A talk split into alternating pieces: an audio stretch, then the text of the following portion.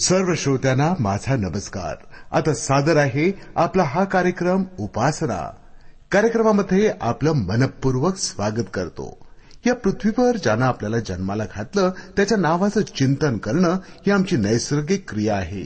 आपण श्वास घेतो ना रात्री झोपतो ना आणि रात्रीच्या झोपेनंतर आमचं मन ताजं तवानं असतं. अशा या नैसर्गिक क्रियेसारखीच क्रिया म्हणजे देवाचं चिंतन. त्यामुळे आमचं मन आनंदानं भरून जातं. मनाला ताजेपणा लाभतो आणि या चिंतनामुळे मनातल्या चिंता देखील दूर होतात. कारण आमच्या पाठीशी असतो आमचा पाठीराका आमचा दुःख हरता आपल्या या रेडिओ कार्यक्रमाद्वारे याच देवाबद्दल आपण ऐकतो त्याच्याबद्दल विचार मनन करतो मानवाच्या कल्याणासाठी सुखद जीवनासाठी असलेल्या योजनांची माहिती करून घेतो. त्यामुळे आम्हाला मिळते मनाची एक असीम शांती. श्रोत्यानो आपल्या या कार्यक्रमात सहभागी होत असताना आपलं मन विचार देवावर केंद्रित करूया. आणि त्यासाठी आता सादर होणाऱ्या गीताचा मनापासून आस्वाद घेऊया. तर ऐकूया हे गीत.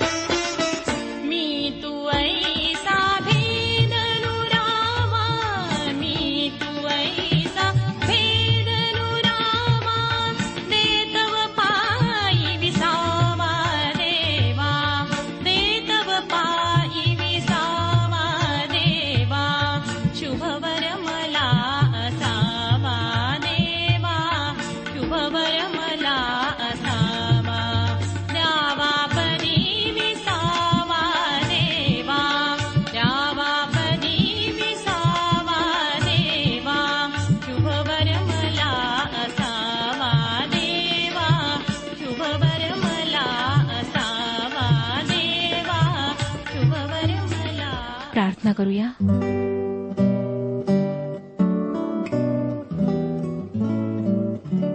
हे आमच्या जिवंत सर्वसमर्थ परमेश्वर पित्या तुला मान महिमा सन्मान व गौरव सदा सर्व काळ असो. सर्व अरिष्टांपासून राखून तू आज आम्हाला पुन्हा एक वार तुझ्या चरणी आणलेस म्हणून आम्ही तुझे आभारी आहोत. तू स्तुतीस पात्र भयास योग्य असा प्रभू परमेश्वर आहेस. आणि ओठांनी सादर केलेला स्तुतीचा यज्ञ तुला पसंत आहे.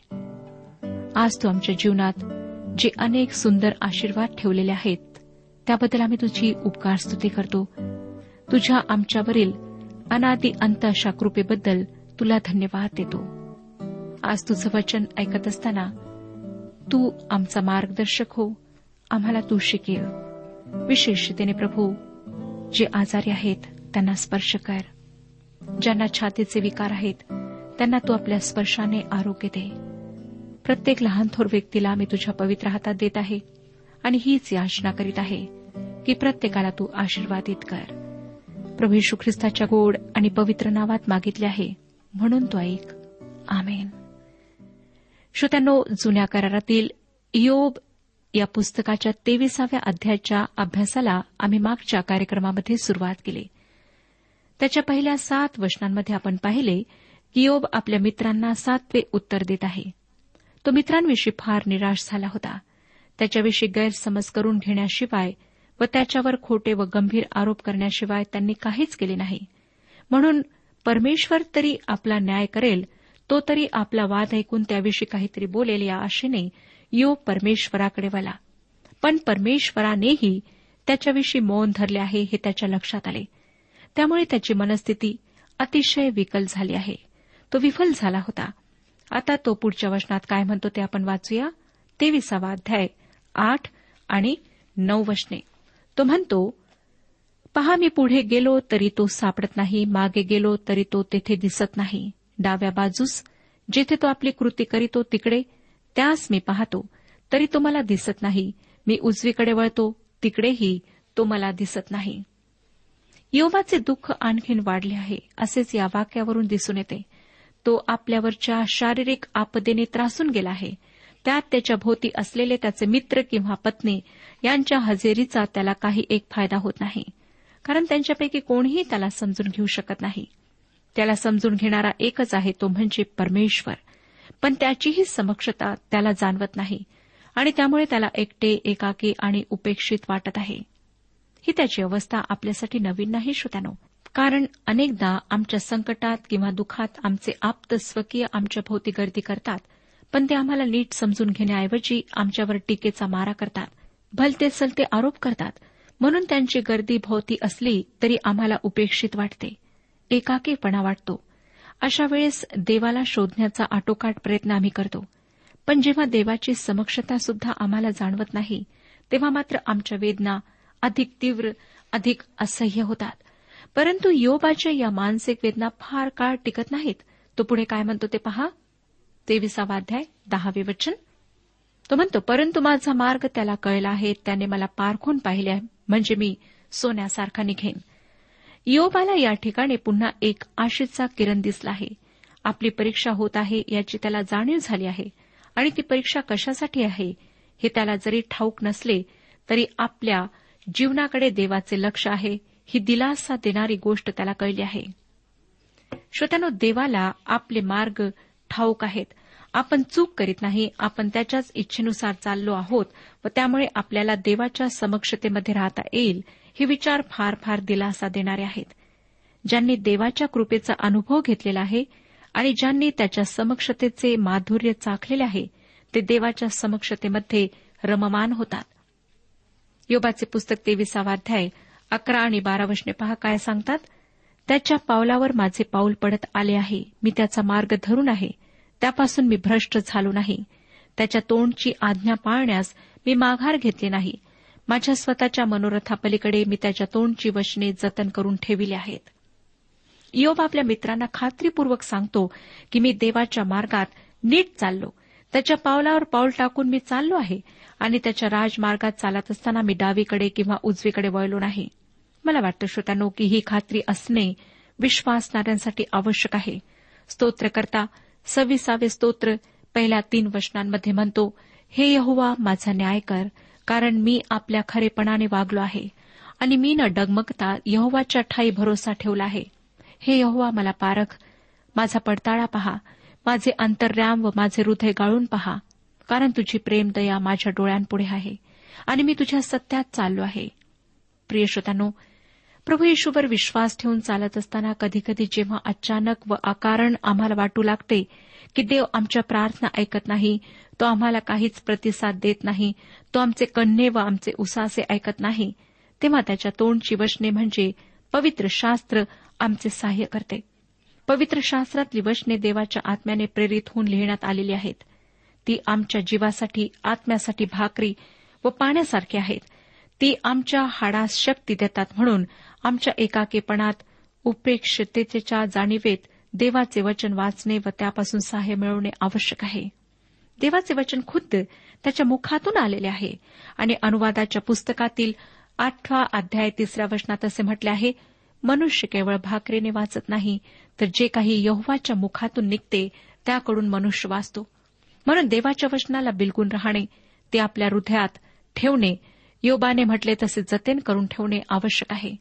कारण परमेश्वर सत्य आहे. तो कधी न बदलणारा आहे व त्याचे वचन युगानुयुग टिकणारे आहे.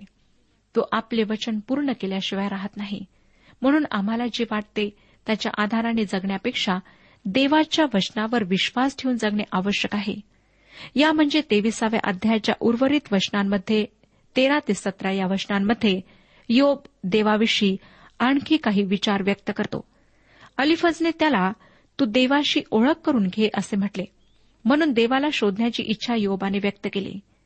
योब त्याला माझा उद्धारक म्हणून ओळखतो. पण आपल्याला काय होत आहे व का होत आहे हे त्याला समजत नाही. त्याला देवापासून सांत्वन साह्य व प्रकाश हवा आहे. आपण पाहिले की अलिफजने त्याच्यावर गुप्त पातकाचा आरोप केला व तो खोटा आहे असे सिद्ध करण्याच्या प्रयत्नात योबाने अधिक व अधिक स्वतःचा बचाव केला. आणि म्हणून तो पुन्हा पुन्हा एक प्रश्न विचारतो की माझ्याविषयी देव इतका कठोर का आहे? चोवीसाव्या अध्यायाची मध्यवर्ती कल्पना हाच विचार आहे. आपण आता योबाचे पुस्तक चोवीसावा अध्याय सुरू करीत आहोत. चोवीसावा अध्याय. पहिली दोन वचने सांगतात सर्व समर्थाने न्याय समय का नेमून ठेविले नाहीत? त्याला ओळखणाऱ्यांना त्याच्या दिवसांची का प्रतिती येत नाही?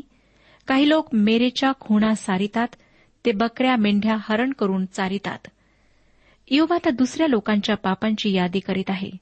काही अप्रामाणिक आहेत काही आपल्या भूमीचे कुंपण काढून जमिनीचा विस्तार वाढवतात. तो म्हणतो कियांची पापे किती स्पष्ट आहेत मोठी आहेत. पुढे तो तीन आणि चार वचनात म्हणतो ते पोरक्याचे गाढव हाकून पळून नेतात विधवेचा बैल गहाणा दाखल अडकून ठेवितात. ते कंगालास मार्गातून बाजूस करीतात देशातील दीन दुबळ्यास एकत्र लपून छपून राहावे लागते. श्रोत्यानो काही लोक गरजू लोकांचीही अडवणूक करतात आणि त्यांच्या व्यवहारात ते अजिबात प्रामाणिक नसतात. पुढे तो सहाव्या वचनात काय म्हणतो पहा ते शेतात आपल्या गुरांसाठी चारा कापितात आणि दुर्जनाच्या द्राक्षींच्या मळातली राहिली साहिली द्राक्षी वेचितात. योबाला असे म्हणायचे आहे की दुष्टाच्या शेतातही तेवढेच धान्य पिकते जेवढे नीतिमानाच्या शेतात पिकते. असे का? दुष्ट लोक खून करतात ते गरिबांना लुटतात ते व्यभिचार करतात आणि इतरांसारखे तेही शांतीने कबरेत जातात. असे का? हा योबाचा प्रश्न आहे. या चोवीसाव्या अध्यायाच्या एकोणीसाव्या वचनात तो म्हणतो वाचूया श्रोत्यानो चोवीसावा अध्याय आणि एकोणीसावे वचन. अवर्षण व उष्णता ही बर्फाचे पाणी नाहीसे करीतात तसाच अधोलोक पापी जनांना नाहीसा करीतो. म्हणजे ते इतरांसारखे कबरेत जातात असे नाही तर या जीवनात त्यांना काही शासन झालेले दिसत नाही असे वाटते की त्यांच्यावर दयाच केली जाते. यावेळेस योब स्वतःच्या परिस्थितीकडे पाहतो. तो आजारी आहे दरिद्री झाला आहे आणि जे दुष्ट आहेत ते मात्र सुखी समाधानी दिसत आहेत. तो म्हणतो नेमके हेच मला समजत नाही. माझीच का परीक्षा होते आहे ते मला समजत नाही. माझ्या एकट्यालाच असे का वागविण्यात यावे हे मला कळत नाही. तो पुढे पंचवीसाव्या वचनात काय म्हणतो पहा हे खरे नाही असे म्हणून मला कोण लबाड ठरविल? माझे म्हणणे निरर्थक आहे असे कोण दाखवून देईल? योबाच्या मित्रांनी त्याला काहीच मदत केलेली नाही. उलट गारहाणे करण्यासाठीच त्याला त्यांनी प्रवृत्त केले आहे. योबाने मांडलेले हे त्याच्या समाजाचे चित्र आजही खरे आहे. आजही आम्हाला अनाथ विधवा व उपऱ्यांचा छळ झालेला दिसतो. आजही दुबळ्या लोकांचे शोषण झालेले आमच्या नजरेस येते. आणि गरिबांचा छळ त्यांचा अवमान मानहानी या गोष्टी आजही आमच्या समाजात आढळतात. आणि काही समाज विघातक दुष्ट व स्वार्थी लोकांमुळे समाजाची शांती हरून जाते. तेथे भय निराशा दुःख आणि सुडाची भावना निर्माण होते. यातूनच समाजात गुन्हेगारी नशाबाजी व भ्रष्टाचाराचे प्रमाण वाढत जाते. आमची कुटुंबे आमचा समाज व आमचा देश हे सर्व त्यात भरभटले जातात. श्रोतानु या सर्व गोष्टींच्या मुळाशी मानवाचे पाप आहे. कित्येकदा आमच्या दुःखाचे कारण दुसऱ्याचे पाप किंवा चूक असते. आपण प्रत्येकाने स्वतःचे जीवन नीट न्याहाळून पाहायला हवे आहे. आमचे इतरांबरोबरचे वागणे कसे आहे? आमचे हेतू स्वार्थी आहेत काय? पापी आहेत काय? आमच्या वागण्याचा दुसऱ्यांवर काय परिणाम होईल? माझ्या बोलण्याने कोणी चुकीच्या मार्गाला तर जाणार नाही ना? माझे वागणे देवाचा गौरव करणारे आहे की त्याच्या नामाला काळीमा लावणारे आहे? या सर्व गोष्टींचा विचार आम्ही करायला हवा. कुटुंबातली शांती घरातली शांती समाजातली शांती व देशातली शांती ही तुम्हा प्रत्येकापासून माझ्यापासून सुरू व्हायला हवी. इंग्रजीमध्ये एक सुंदर गाणे आहे. त्याच्या पहिल्या दोन ओळीचे असे भाषांतर करता येईल. पृथ्वीवर शांती निर्माण होऊ देत आणि तिची सुरुवात माझ्यापासून होऊ देत. प्रिय श्रोत्यानो प्रभू यशू ख्रिस्ताने म्हटले आहे जे शांती घडवून आणतात ते धन्य कारण त्यांना देवाची मुले म्हणण्यात येईल. पण माझा प्रश्न हा आहे की जर माझ्याच जवळ शांती नाही तर मी शांती कशी घडून आणेन? प्रभू येशू ख्रिस्ताला शांतीचा राजकुमार असे म्हणण्यात आले आहे व स्वतः देव शांतीचा उगम आहे. जर मी त्याच्याकडून शांती मिळवत नाही तर माझ्या हृदयात शांती येऊ शकत नाही. आणि जर माझ्या हृदयात शांती नाही तर मी शांती घडून आणू शकत नाही. तसेच दुसरा प्रश्न हा आहे की मी स्वतः पापी आहे अपराधी आहे व परमेश्वर अतिशय पवित्र आहे. तर मी त्याच्याबरोबर शांती कशी घडून आणू शकेल? पवित्र शास्त्र कलसेकरास पत्र पहिला अध्याय आणि विसाव्या वचनात म्हणते कलसेकरास पत्र पहिला अध्याय विसावे वचन आणि त्याच्याकडून म्हणजे येशू ख्रिस्ताकडून म्हणजे त्याच्या वधस्तंभावरील रक्ताच्याद्वारे शांती करून सर्व गोष्टींचा मग त्या पृथ्वीवरल्या असोत किंवा आकाशातल्या असोत त्यांचा त्याच्याकडूनच आपणाशी समेट करावा हे बापाला बरे वाटले. जेव्हा येशू ख्रिस्ताने माझ्या पापांच्या क्षमेसाठी वधस्तंभावर आपला प्राण दिला या सत्यावर मी विश्वास ठेवते आपली पापे कबूल करून त्याला माझा तारणारा म्हणून स्वीकारते तेव्हा माझा देवाबरोबर समेट होतो व योहानकृष्ण वर्तमान पहिला अध्याय बाराव्या वचनानुसार जितक्यांनी त्याला अंगीकारले तितक्यांना म्हणजे त्याच्या नावावर विश्वास ठेवणाऱ्यांना त्याने देवाची लेकरे होण्याचा अधिकार दिला. अशा प्रकारे श्रोत्यानो जेव्हा मी शांतीचा उगम असलेल्या देवाची कन्या होईन तेव्हाच मी देवाची शांती घडून आणणारी व्यक्ती बनू शकेन. मला जर कोणाचे भले करता आले नाही तर मी कमीत कमी कोणाचे वाईट तरी करणार नाही. व देवाची कन्या झाल्यामुळे मला पापमुक्ती व सार्वकालिक जीवनाची प्राप्ती नक्कीच होईल. इयोबासमोर देव मला असे का होऊ देत आहे? असा प्रश्न असला तरी त्याचा देवावर दृढ विश्वास होता. त्याच्या उत्तरावर बिलदत शुही काय बोलला ते पंचवीसाव्या अध्यायामध्ये नोंदण्यात आले आहे. त्याचा अभ्यास आता आपण सुरू करीत आहोत. हे बिलदतचे शेवटचे उत्तर आहे आणि हे उत्तर अगदी छोटेचे आहे. असं वाटतं की बिलदतच्या अनुभवी ज्ञानाला आता तडा बसला आहे. एवढ्या दुःखामुळेही योब कसा कोसळला नाही असे त्याला वाटत असावे. तो योबाला काय म्हणतो ते आपण आता वाचूया. पंचवीसावा अध्याय एक आणि दोन वचनांमध्ये. मग बिलदत शुही म्हणाला प्रभुत्व चालविणे व भीती दाखविणे हे देवाकडेच आहे. तो ऊर्ध्वलोकी शांती राखितो. बिल्दरची देवाविषयीची कल्पना उदात्त आहे भव्य आहे आणि ती खरी देखील आहे. तो पुढे म्हणतो तिसऱ्या वचनात त्याच्या सैन्यांची गणती करिता येईल काय? त्याचा प्रकाश कोणावर पडत नाही? दुसऱ्या शब्दांमध्ये सांगायचे झाले तर परमेश्वर परमथोर आहे. त्याच्यासारखे कोणी नाही. या पहिल्या तीन वचनांमध्ये बिल्दतने परमेश्वराचे वर्णन केलेले आहे आणि आता पुढच्या तीन वचनांमध्ये तो माणसाचे वर्णन करतो. देव व मानव यांची तुलना करून पापाविषयी एक गहन प्रश्न तो उपस्थित करतो. चौथ्या वचनात पहा तो काय म्हणतो? मर्त्य मानव देवापुढे नीतिमान कसा ठरेल? स्त्रीपासून जन्मलेला पुरुष निर्मळ कसा ठरेल? हा प्रश्न मला वाटतं श्रोत्यानो एक महत्त्वाचा प्रश्न आहे. बिल्दतचा वाद हा आहे की देह स्वभावाने जन्मलेली प्रत्येक व्यक्ती स्वभावाने पापी अशी जन्माला येते म्हणजे बाळ जन्मताच आपल्या आईवडिलांपासून पापी स्वभाव उपजत असा प्राप्त करते. म्हणून कोणीही असे छाती ठोकपणे म्हणू शकत नाही की मी निष्पाप आहे किंवा निर्दोष आहे.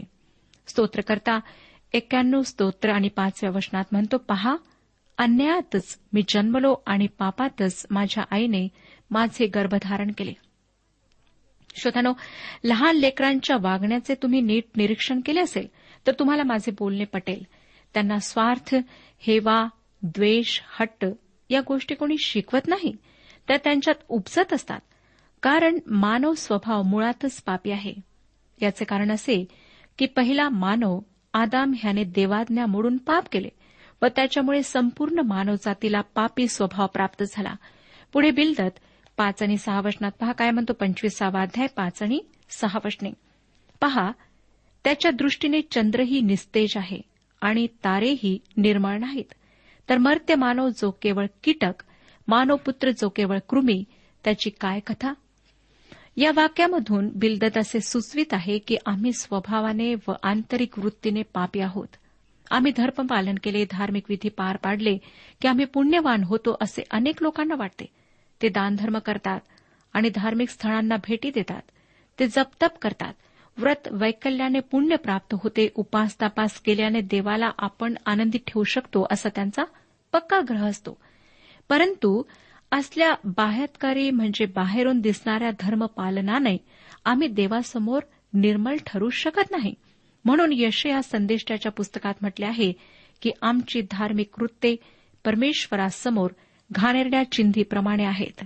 होय श्रोत्यानो संपूर्ण मानवजात पापी स्वभावाची आहे. फक्त एकच मानव परिपूर्ण व पवित्र होता तो म्हणजे प्रभू यशू ख्रिस्त. तोच एकमेव निर्दोष निष्कलंक व निष्पाप असा होता.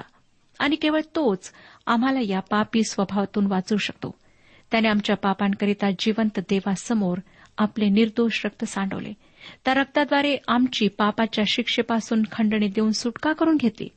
त्याच्या या त्यागावर विश्वास ठेवल्याने आमच्या पापांची क्षमा तर होतेच परंतु आम्हाला पापाच्या सामर्थ्याला प्रतिकार करता येतो आणि पुढे आम्हाला पापाच्या समक्षतेपासून सुटका मिळते. ऐरवी म्हणजे ख्रिस्ता वाचून आम्ही स्वतःच्या पापी स्वभावावर विजय मिळू शकत नाही. पापी स्वभाव त्याचे सामर्थ्य व त्याची समक्षता यापासून सुटका हवी असेल तर ख्रिस्त येशूच्या निर्दोष निष्कलंक रक्तावर विश्वास ठेवणे अटळ आहे. प्रिय श्रोत्यानो तुम्ही अजूनही अपराधाच्या जाणीवेने अस्वस्थ आहात. देवाची मानवी बुद्धी पलीकडची शांती तुम्हाला अजून प्राप्त झाली नसेल तर आजच प्रभू यशू ख्रिस्ताकडे वळा. तो जिवंत आहे. तो तुमच्या सन्निध आहे. त्याला भेटण्यासाठी तुम्हाला एखाद्या विशिष्ट स्थळी किंवा प्रार्थना मंदिरात जायची गरज नाही. तुम्ही आहात तेथेच खासगीरित्या तुम्ही त्याच्याजवळ येऊ शकता. त्याच्यासमोर गुडघे टेकून त्याला म्हणू शकता की तुम्ही अपराधी आहात. तुम्हाला पाप मुक्तीसाठी त्याची गरज आहे व तुम्ही त्याला आपले जीवन देऊ इच्छिता. माझ्या प्रिय श्रोत्यानो तो तुमच्या सन्निध आहे तो तुमच्या प्रार्थनेला उत्तर दिल्याशिवाय राहणार नाही.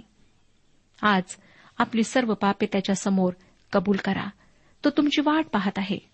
होऊ शकतं की आतापर्यंत आपण पश्चाताप केलेला नाही. जिवंत व खऱ्या देवाशी आपली ओळख झालेली नाही. होऊ शकतं की आपण पापमुक्तीसाठी बरेच प्रयत्न केलेले आहेत. परिश्रम केलेले आहेत. दानधर्म केलेला आहे. पुण्य कार्य करण्याचा प्रयत्न केलेला आहे. परंतु आपल्या जीवनात शांती नाही. आज प्रभू यशू ख्रिस्त तुम्हाला आमंत्रित करीत आहे. त्याची इच्छा आहे की त्याच्या ह्या आमंत्रणाचा आपण स्वीकार करावा. जरी श्रोत्यानो योबाची स्थिती भयंकर होती परंतु त्याची जिवंत परमेश्वराशी ओळख होती. जिवंत परमेश्वराच्या प्रेमाला त्याने अनुभवले होते. आज आपण निराश आहात दुःखी आहात भयंकर अशा आजाराने पीडित आहात किंवा संकटाने घेरलेले आहात. कोणत्याही स्थितीत असा योबाप्रमाणे आपण जिवंत परमेश्वराला हाक मारू शकता त्याच्याजवळ येऊ शकता. जिवंत परमेश्वराजवळ येण्याचा एकच मार्ग आहे तो म्हणजे प्रभू यशू ख्रिस्त ज्याने वधस्तंभावर तुमच्या आणि माझ्यासाठी प्राण दिला. स्वर्गाचं द्वार आमच्याकरिता उघडण्यासाठी त्याने स्वतःचा त्याग केला. त्या वधस्तंभावर त्याने स्वतःचा प्राण देऊन आमच्यासाठी स्वर्गाचे द्वार उघडले आहे. आपणाला काहीच करण्याची गरज नाही दानधर्म करण्याची गरज नाही तीर्थस्थानाला जायची गरज नाही पुण्य कार्य करण्याची गरज नाही. फक्त आवश्यकता आहे. प्रभू येशू ख्रिस्तावर तारणारा म्हणून विश्वास ठेवण्याची त्याच्याजवळ येण्याची आपल्या पापांबद्दल पश्चाताप करण्याची. आणि ज्या ठिकाणी आपण आहात त्या ठिकाणी आपण एका लहानशा प्रार्थनेद्वारे हे करू शकता. तो तुमची वाट पाहत आहे. लक्षात ठेवा श्रोत्यानो की वेळ फार थोडा आहे. ही कृपेची वेळ आहे. परंतु एक दिवस असा येईल की आपणाला न्यायसनासमोर उभे राहावे लागेल. कृपेची वेळ समाप्त होणार आहे. लहानशी प्रार्थना करा आणि प्रभूला आपले जीवन समर्पित करा. मी आपणाकरिता प्रार्थना करीत आहे. जर प्रभू आपणाशी बोललेला आहे तर ह्या प्रार्थनेच्याद्वारे आपले संपूर्ण समर्पण त्याच्या हातात करा.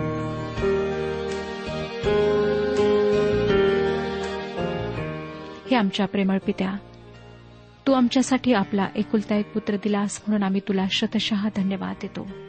खरोखर त्याच्याद्वारे आम्हाला तारण प्राप्त झाले नसते तर आम्ही अजूनही पापाच्या घाणीत लोळत पडलो असतो. पण तू आम्हाला त्यातून बाहेर काढलेस स्वच्छ केलेस तारणाचे शुभ्र वस्त्र परिधान केलेस म्हणून आम्ही तुझे अनंत उपकार मानतो. आज आमच्यापैकी जे आमचे प्रियजन तुझ्याकडे आले आहेत त्यांच्यावर तू कृपादृष्टी कर. त्यांच्या सर्व पापांची क्षमा कर. जे प्रियजन अजूनही आलेले नाहीत त्यांची आम्ही तुझ्या चरणी आठवण करीत आहोत.